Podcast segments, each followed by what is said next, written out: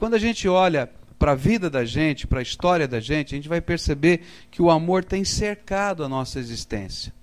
Então, quando você nasceu, não é? Você foi fruto de um amor. Quando você estava sendo cuidado na primeira infância, todo aquele cuidado foi expressão de um amor. Quando você chegou na sua adolescência, na sua juventude, o amor começou a tomar formas e dimensões diferentes. Então, quando a gente olha para essa expressão amor, a gente não está vendo apenas aspectos, a gente está vendo que ele, ele tem dimensões diferentes na nossa vida. E a Bíblia, quando fala em amor, ele, ela apresenta justamente isso, as dimensões desse sentimento que abarca a nossa vida. Então, abra aí a tua Bíblia, 1 Coríntios 13 é o texto para nos ensinar as dimensões do amor. 1 Coríntios 13, versículos de 1 a 13, é o texto na palavra de Deus que nós vamos nos fixar, provavelmente em dois dos nossos encontros. 1 Coríntios, capítulo 13, lá no Novo Testamento, diz a Bíblia assim: Ainda que eu falasse as línguas dos homens e dos anjos, e não tivesse amor, seria como o metal que soa ou como o símbolo que retine. E ainda que tivesse o dom de profecia e conhecesse todos os mistérios e toda a ciência, e ainda que tivesse toda a fé, de maneira tal que transportasse os montes e não tivesse amor, nada seria. E ainda que distribuísse todos os meus bens para sustento dos pobres, e ainda que entregasse o meu corpo para ser queimado, e não tivesse amor, nada disso me aproveitaria. O amor é sofredor, é benigno, o amor não é invejoso, o amor não se vangloria, não se ensoberbece, não se porta inconvenientemente, não busca os seus próprios interesses, não se irrita, não suspeita mal não se regozija com a injustiça, mas se regozija com a verdade. Tudo sofre, tudo crê, tudo espera, tudo suporta. O amor jamais acaba, mas havendo profecias serão aniquiladas, havendo línguas cessarão, havendo ciência desapare desaparecerá, porque em parte conhecemos e em parte profetizamos, mas quando vier o que é perfeito, então o que é em parte será aniquilado. Quando eu era menino, pensava como menino, mas logo que cheguei a ser homem, acabei com as coisas de menino. Porque agora vemos como por espelho, em enigma, mas então veremos face a face. Agora conheço em parte, mas então conhecerei plenamente, como também sou plenamente conhecido. Agora, pois, permanecem a fé, a esperança e o amor. Estes três mas o maior destes é o amor. Vamos orar a Deus? Pai querido, nesta hora tão, tão significativa para nós, quando nós queremos investir na relação mais expressiva da nossa vida, que é a nossa relação de família, nossa relação marido e mulher, pais com filhos. E quando queremos olhar para as dimensões do amor nesta área tão importante da nossa vida, que o Senhor aplique essa palavra que lemos aos nossos corações. Que não somente os nossos olhos sejam abertos para entendê-la, mas que o teu espírito tenha liberdade para mostrar aonde esta palavra precisa ser aplicada, vivida, degustada. E ensina-nos a como fazer isso porque se há um desejo que temos, é o desejo de amar e de ser amado. É latente em nós. Mas nem sempre acertamos em tentar amar, em esperar o amor de alguém ou em reagir a esse amor. Que o Senhor nos dê a tua graça. É aquilo que oramos em nome de Jesus. Amém. Primeira dimensão do amor que eu quero olhar ela vai aparecer nos primeiros três versículos desse texto e vai falar sobre a dimensão do valor. Quanto vale o amor na vida humana? Quanto vale o amor? Os primeiros três versículos, o apóstolo Paulo vai mostrar para a gente, colocando várias cenas da vida, cenas de relevância na vida, é, qual é o valor do amor comparado com estas coisas. E é interessante que ele faz um jogo de palavras aqui. É, cada vez que ele vai citando áreas diferentes da vida, ele termina a frase com algumas expressões. Ele vai dizer, por exemplo, no verso 1, não é? Seria como, como metal que soa ou como símbolo que retine. E aí, nessa comparação, ele está mostrando o valor. Depois, no versículo 2, ele vai usar uma expressão curta, mas muito forte, em, em dizer: olha, se tudo isso acontecer, mas não tiver amor, eu nada sou. E essa expressão muito forte. No verso 3, ele vai usar dizendo: oh, se eu fizer tudo isso na minha vida, né, e diz coisas tremendas, grandiosas, e diz assim: mas se o amor não tiver dentro de mim, se eu não tiver experimentando o amor, eu não tenho proveito. Nada disso tem proveito. E nessas expressões e nessas comparações, a gente pode dizer que a dimensão do valor do amor está no fato de que é um amor que dá sentido à nossa existência. Ainda que eu falasse a língua dos homens e dos anjos e não tivesse amor, seria como o metal que soa ou como símbolo que retine. E a ideia é a seguinte: você está fazendo uma melodia, tocando uma música, e de repente você tira toda a harmonia dessa música e só fica o barulho. E aí ele está dizendo: olha, se eu tiver tudo na minha vida, mas se não tiver amor, tudo vai ter som de barulho, mas não vai ter a harmonia da música. Essa é a comparação. Outra figura que fica forte nesse verso 1, se eu falar a língua dos homens e dos anjos, né? então se eu estiver falando todos os idiomas do universo, da terra e do céu, e não tiver amor, eu vou estar falando sons que as pessoas não têm condição de entender. Então, se você chegar do lado de um árabe, ele está falando mil e duas coisas maravilhosas em árabe, mas se você não conhece árabe, aquilo é som, só isso. Não tem sentido. E o que Paulo está dizendo é o seguinte: que a vida sem amor deixa de ter sentido. Você concorda com isso? A vida sem amor deixa de ter sentido. Ah, alguns anos, na Idade Média, teve um rei maluco né, que fez uma experiência com crianças abandonadas. Isso de fato aconteceu. Ele criou dois grupos no seu palácio. Num grupo, ele, as crianças foram é, amamentadas, cuidadas, de tal maneira que o mínimo de toque pudesse existir e o mínimo de expressão de afeto pudesse existir para com essas crianças.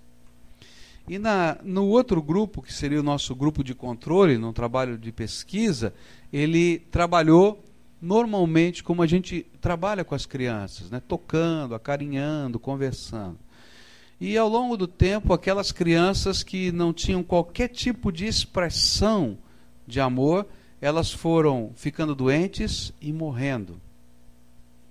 E aí esse rei maluco perguntou para os seus cientistas, né, o que, que aconteceu? Por que, que todas aquelas crianças morreram? E a resposta dele foi que aquelas crianças, dos seus cientistas de então, que aquelas crianças tinham morrido de desnutrição afetiva. Isso é muito forte. Uma das grandes causas de morte da família é a desnutrição afetiva. Que está acontecendo no mundo moderno? A gente tem corrido tanto, a gente tem trabalhado tanto, a gente tem sido pressionado em tantas coisas, e que a gente imagina que se a gente suprir tudo que é necessário para a nossa casa, é suficiente. Tá? Então a gente trabalha, trabalha, trabalha, trabalha para ter dinheiro.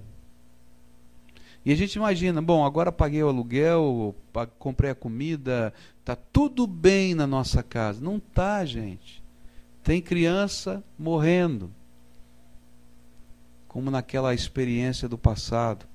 E tem famílias hoje morrendo, tá? Marido e mulher, casais morrendo, morrendo afetivamente, mas morrendo emocionalmente, morrendo fisicamente.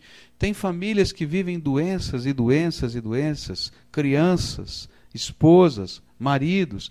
E, queridos, se a gente for fazer um diagnóstico, vai descobrir que está vivendo uma doença chamada desnutrição afetiva. Tem um grande de um buraco no coração. Por quê? Tudo que eu faço, se não está circundado no receber e no dar amor, vai perdendo sentido. E de alguma maneira, ao invés de nos abençoar, vai nos matando devagarinho. Então a Bíblia está dizendo para a gente: toma cuidado, porque tem um valor muito grande amar alguém. Porque amar dá sentido à nossa existência. Agora, se o amor tem tanto valor, então, por que nós estamos aceitando a visão desse tempo, desse mundo, e estamos matando a quem amamos por desnutrição afetiva? E o pior, queridos, é que essa não é uma morte rápida. Essa é uma morte lenta e sofrida. E a gente fica pensando, mas se é uma coisa tão importante? Por que, que a gente se permite viver esse tipo de morte?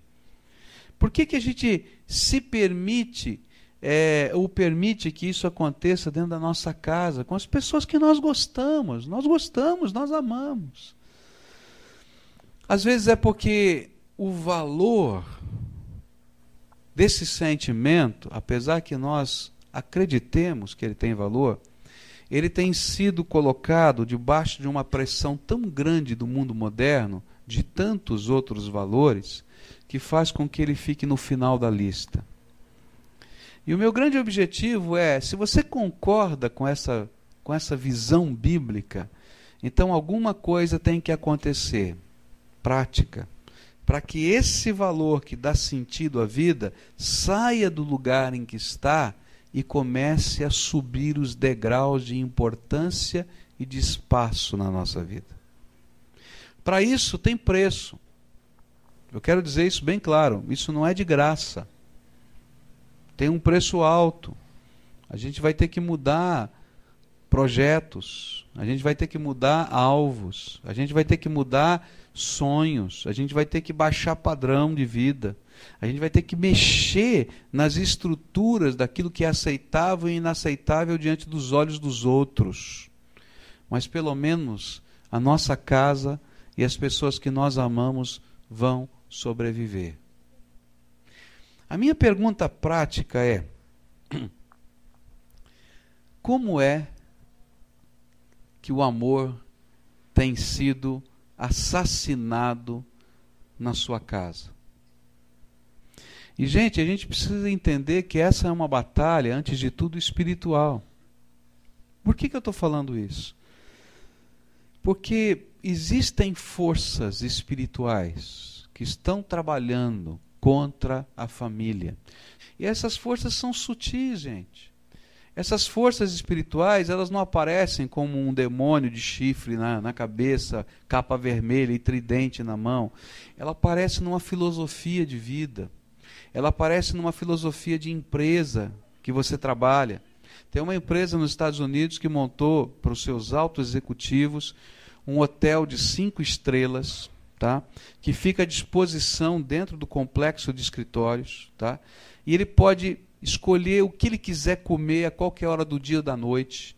Ele pode, tem lá uma suíte que ele pode subir, que ele está cansado, ele pode descansar, ele tem liberdade para fazer isso. Ele tem todo o sistema de comunicação para se conectar com o mundo todo. E, e sabe o que está acontecendo? Esses grandes executivos não voltam mais para casa. E muitos deles estão virando pessoas divorciadas que estão perdendo a sua família e seus filhos. Porque eles querem alta produtividade e descobriram que deixar todo esse complexo de apoio é tremendamente valoroso para a empresa, porque o cara vai trabalhar 20 horas por dia. Mas só que essa filosofia está matando a família dele, está matando os sonhos, está matando os seus filhos, Não é? E o que, que é isso? Isso, para mim, são forças espirituais que estão trabalhando uma filosofia desse mundo. Então, se o amor é um valor tão sério, nós precisamos parar para pensar e descobrir, pelo menos, contra o que nós estamos lutando e quais são os preços dessa luta. Eu não sei se você vai ter coragem de tomar grandes decisões hoje, de fazer acertos, mas você pelo menos tem que saber contra o que você está lutando. A maior desgraça é quando a gente está no meio desse barco, a vida está passando e de repente a gente descobre que perdeu a família, que perdeu o filho para as drogas, que perdeu a esposa, perdeu o amor. E perder as pessoas significativas é perder o sentido da vida. Então, primeira dica que a Bíblia dá: o amor dá sentido à vida. Se ele dá sentido à vida, não perca o sentido da vida. Pelo menos enxergue o que está lutando contra o sentido da sua existência, contra o sentido da sua família, contra o sentido dos relacionamentos mais significativos. A segunda dica que a Bíblia dá sobre o valor está no verso 2. E no verso 2, a Bíblia vai dizer assim para a gente: E ainda que eu tivesse o dom de profecia, conhecesse todos os mistérios e toda a ciência, e ainda que tivesse toda a fé, de maneira tal que transportasse os montes, e tivesse e não tivesse amor, nada seria. É forte, não é? Nada seria. E é interessante que Paulo pegou só coisas espirituais. Eu achei tremendo, como o Espírito Santo é tremendo, né, nisso aí. Ele pegou as coisas espirituais, pegou os dons espirituais que no contexto da igreja de Corinto eram os mais cobiçados, os mais desejados, os mais, vamos dizer assim, é, proeminentes. Então, as pessoas que viviam esses dons ao olhar das pessoas, que estavam à sua volta eram as pessoas mais poderosas, as pessoas mais divinas, no sentido de Deus estar envolvido na vida delas, as pessoas mais significativas. E aí ele faz uma comparação e diz assim: olha, se tiver todos esses dons espirituais, que representam as ações mais relevantes da espiritualidade, mas se não tiver amor, não tem relevância nenhuma. E aí eu diria o seguinte, entendendo esse texto, eu diria: o amor não dá só sentido à vida, o amor dá substância à vida, dá conteúdo para a nossa vida. Porque tudo que parece relevante deixa de ter peso ou substância se em sua essência não for uma experiência de expressar e de receber amor. É sério demais isso. A ideia que a Bíblia nos dá é que o peso e a relevância da nossa existência não está no que fazemos, nem naquilo que parecemos ser diante das pessoas, mas sim o que experimentamos e expressamos em termos de afeto com as pessoas mais significativas da nossa vida. A ideia é, você pode ter um currículo maravilhoso, não sei quantas páginas de currículo, e ser um cara tremendamente infeliz, porque aquele um quilo de papel que representa o teu currículo não somente não tem sentido, mas na verdade na tua existência não tem peso nenhum. Foi. Você pode ter uma fortuna construída, como a gente conhece tanta gente que tem dinheiro, tá? E de repente, tudo aquilo, aquela pilha de escrituras que você tem que pesam alguns quilos, não tem substância, porque a tua vida é vazia. Nos relacionamentos de amor, porque descobrir Deus na nossa vida nada mais é do que descobrir o amor de Deus por nós e começar a amar a Deus e colocar a nossa vida em termos de um novo paradigma, onde o amor vai nortear, que começa de cima, passa pela minha vida e mexe com os meus relacionamentos. Descobrir Deus é isso. É descobrir quem me ama e que quer dar sentido à minha vida e pegar o amor dele e transformar em veículo de bênção nos relacionamentos da minha existência. Quanta gente está vazio. E aí a gente vai descobrir que quando a gente vive um tipo de vida assim, a gente caminha pela insustentável leveza do ser, a gente não aguenta. A gente vai estudando física e vai descobrir que a massa faz parte da sustentação de alguma coisa que existe. Não é isso? Tudo que existe tem alguma massa, porque ela representa a sua sustentação, a sua estrutura. E quando a gente vive dessa maneira, sem amor, a gente vai caminhando por uma insustentável leveza do ser. E aí você vai descobrir qual é a doença do século. Você sabe? Do século passado e que continua nesse século? Como é que é o nome? Depressão. Sabia disso? Porque a gente vive um tempo de insustentável leveza do ser. Não tem estrutura. E aí a gente começa a desmoronar-se interiormente. Mas por que, que a gente está desmoronando interiormente, gente? É porque aquele amor que dá relevância à nossa vida está se materializando tanto e que, apesar de estar tá materializado, não tem peso, não suporta as pressões da nossa existência. O que, que nos faz suportar as pressões da nossa existência, gente? É o amor.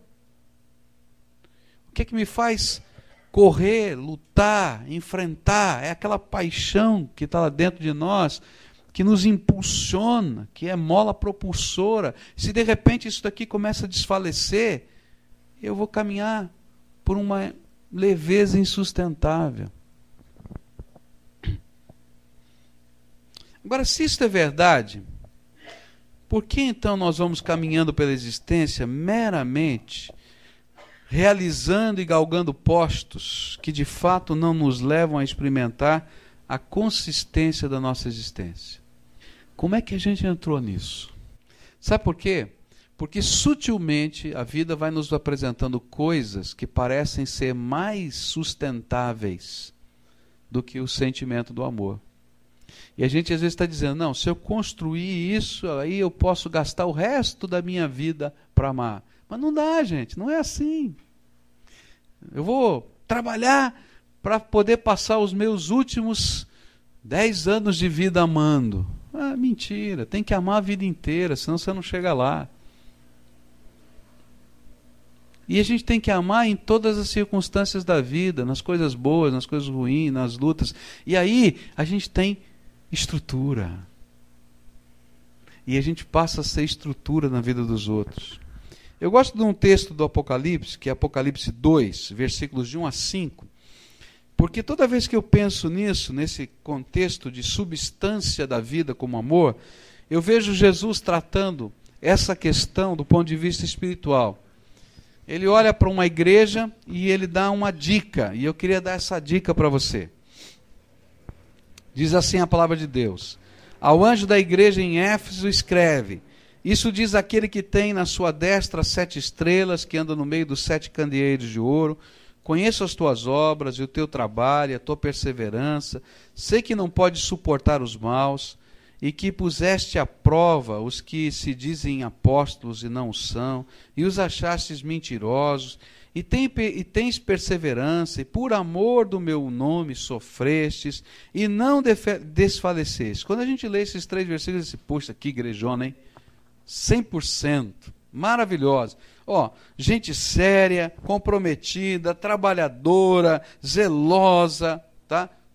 Agora pensa nisso aqui, tira a igreja e põe família. Chefe de família, esposa, marido, pai, mãe. Legal, hein? Agora veja só versículos 4 e 5. Tenho, porém, contra ti que deixaste o teu primeiro amor. Se a desnutrição afetiva tem matado muitas famílias, tá? O simplesmente repetir um modelo de família tem matado outras. Eu sou bom trabalhador, não bebo, não mato, não roubo, não fumo, sou uma pessoa caseira, vivo para minha casa e para minha família, não é? Todo o dinheiro que eu ganho eu invisto no meu lar. Que legal. Mas só que está morrendo. A esposa está morrendo, o marido está morrendo, os filhos estão morrendo. Por quê? Porque aquela coisa bonita que envolveu você e fez com que vocês se amassem, que a gente vai chamar de primeiro amor, a Bíblia chamou de primeiro amor, está se perdendo.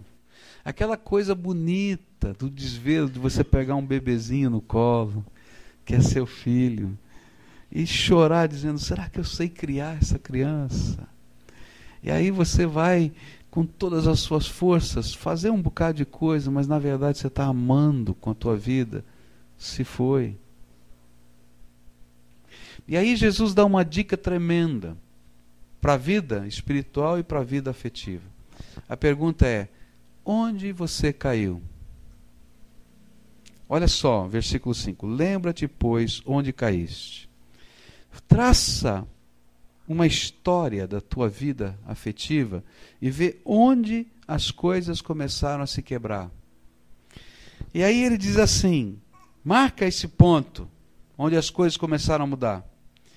E arrepende-te, dá meia volta, volta aquelas coisas. E aí ele acrescenta: pratica as primeiras obras. Então vamos voltar ao namoro. Como é que você conquistou o coração dessa moça? Como é que você conquistou o coração desse moço?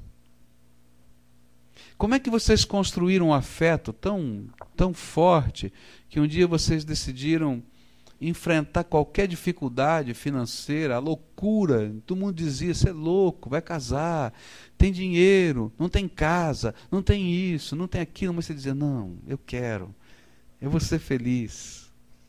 Tá? Então, o que, que acontecia nessa relação que era tão forte, tão bonita, tão intensa, tão prazerosa? Coisas práticas, coisas simples.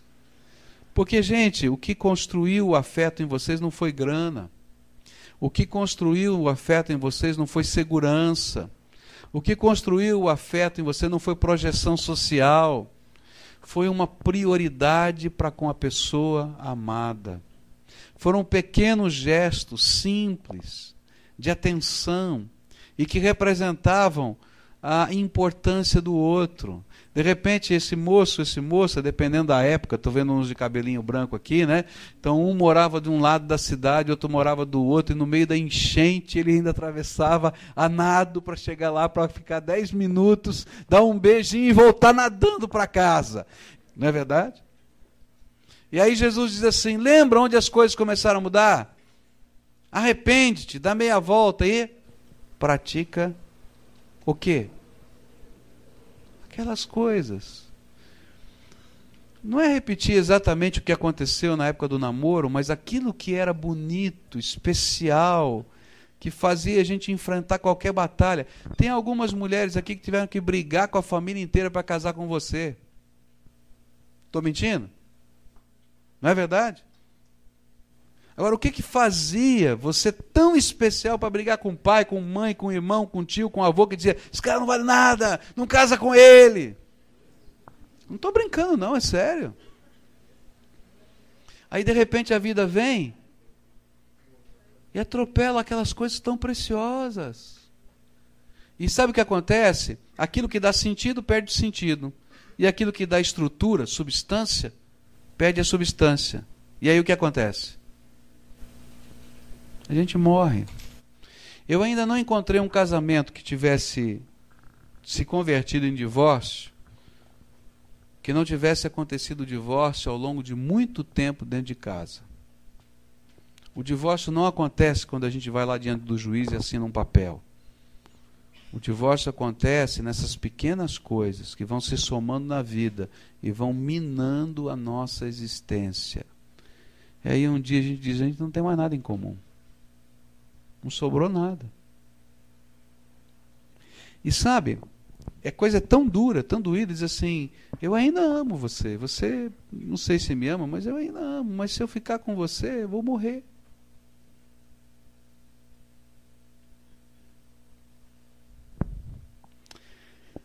Terceira dica que eu queria deixar com você sobre o valor do amor nesse texto. A Bíblia vai dizer no versículo 3: Ainda que eu distribuísse todos os meus bens para sustento dos pobres, e ainda que eu entregasse o meu corpo para ser queimado, ainda que eu tivesse e não tivesse amor, nada disso me aproveitaria. Olha, Paulo vai dizer: não tem sentido, não tem substância, e a ideia agora é não tem sabor. Tudo que você fizer, por mais relevante que seja, por mais importante que seja, por mais aplaudido que seja no contexto humano, se não redundar em amor que você transmite e amor que você recebe, isso deixa de ter gosto. Se torna insípido, não tem sabor. Que Paulo afirma é que o proveito de tudo que realizo é o dar e receber amor. Qual é o sabor mais importante da vida? Não é a vitória não é a grana, não é o desfrute, é amar e ser amado. O que dá sabor à nossa vida é amar e ser amado. Qualquer ato, por maior, por mais sacrificial, por mais dispendioso que seja, deixa de ter valor se não tiver amor. Porque é o amor que dá sabor à vida.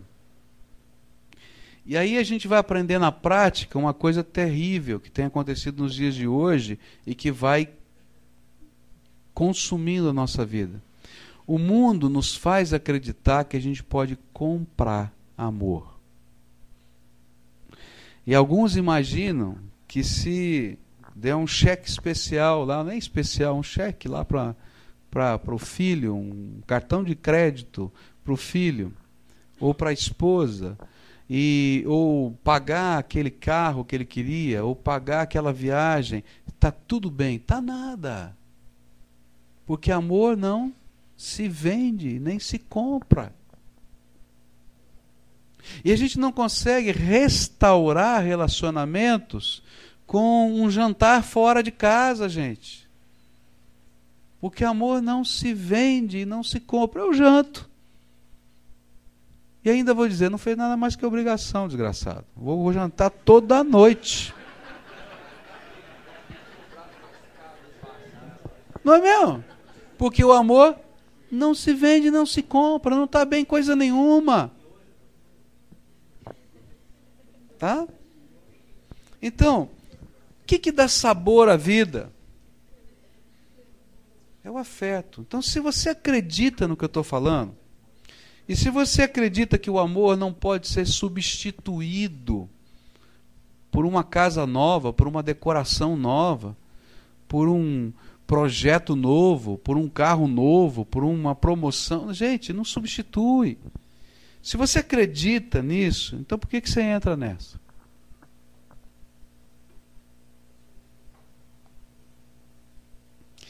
Se é verdade isso, se a vida já tem provado isso para você, por que você se conforma em viver uma vida tão insípida? Por que, que então nós forçamos os nossos queridos, eu estou falando de esposa, marido, filhos, estou falando de família, a viver uma vida tão insípida, tão sem sabor, e o sabor é o, é o sabor do nosso afeto, do nosso carinho. Então, para terminar essa manhã, esse primeiro nosso nossa primeira reflexão, eu queria que você tivesse rememorando o que a gente falou e colocando um exercício prático para você para essa tarde, tá? Então vamos lembrar, o amor dá o que? Sentido. O amor dá substância e o amor dá sabor. Então a gente vai olhar e fazer uma autoavaliação, tá? Como é que eu tenho buscado o sentido da minha existência presente e futura nos relacionamentos afetivos significativos? Como é que começa um processo de traição. É quando a gente descobre sentido em outro. É sério isso. Então, como é que a gente pode trabalhar isso? O que está acontecendo? O que está lutando contra isso? Que coisas, que filosofias, que propostas? Talvez você não tenha condição de resolver isso hoje, mas você precisa saber que está havendo uma batalha. Segundo, tem a ver com substância, tá? Tem a ver com estrutura. E a gente vai descobrir que essa estrutura, ela começou a ser quebrada ao longo da nossa história. E um prédio não cai de uma vez. Está sendo minado. Então eu tenho que descobrir quais são as colunas desse prédio que estão sendo minadas identificá-las e começar um projeto de restauração. E é isso que Jesus ensinou lá em Apocalipse. Descobre onde foi, arrepende-te. Arrependimento quer dizer dar meia volta. E lembra daquelas primeiras coisas que eram gostosas. Reaviva. Começa a resgatar. É claro, o tempo passou, o mundo mudou, as coisas. Mas aquilo que está por trás daqueles atos não pode mudar. O problema não é nadar a cidade inteira, o problema é ser tão importante para você que você faça isso. O problema não é repetir os lugares e as cenas. O problema é repetir a emoção que aqueles lugares e as cenas registraram. E a gente tem que resgatar isso e criar um projeto. Como é que a gente pode fazer? Qual é a minha parte nesse negócio de resgate? Qual é a tua? Né? A gente está sempre esperando a do outro. Começa com você. Qual é a minha? Vou tentar resgatar. E se é isso que dá sabor, então eu quero ser o sal da tua vida. Né? Eu quero ser o açúcar da tua vida. E à medida que eu for, você vai ser também. Então a primeira lição de casa para hoje é colocar duas, três coisinhas. Não ponha uma história e nem escreva um jornal. Você não vai ler. Só ponha três, quatro palavras num pedaço de papel. Para vocês identificarem que essas áreas precisam de alguma coisa que vocês não sabem ainda o que fazer. Vocês identificaram. Mas essas coisas precisam de alguma de uma injeção nova. Esse é o exercício de hoje à tarde, tá? E uma dica. Tem alguém que quer ajudar você nesse processo e que é muito maior do que esse retiro, é muito maior do que a igreja, é muito maior que o pastor, que é muito maior que um psicólogo, que é muito maior que um terapeuta, porque ele é amor. A Bíblia diz: Deus é amor. E quando a gente identifica essas coisas e se coloca diante de Deus dizendo: Nós queremos algo novo, e começamos a pedir a Deus, Deus que é amor faz coisas tremendas. Eu quero continuar a falar sobre esse texto e eu vou falar o que constrói e o que destrói o amor. A gente viu o valor. E agora vamos ver várias coisinhas práticas que constroem, que fazem o amor ser mais forte, tá, na nossa vida, que são do coração para o coração e várias coisas que entram às vezes na nossa relação e que vão matando e vão gerando mágoa no nosso coração.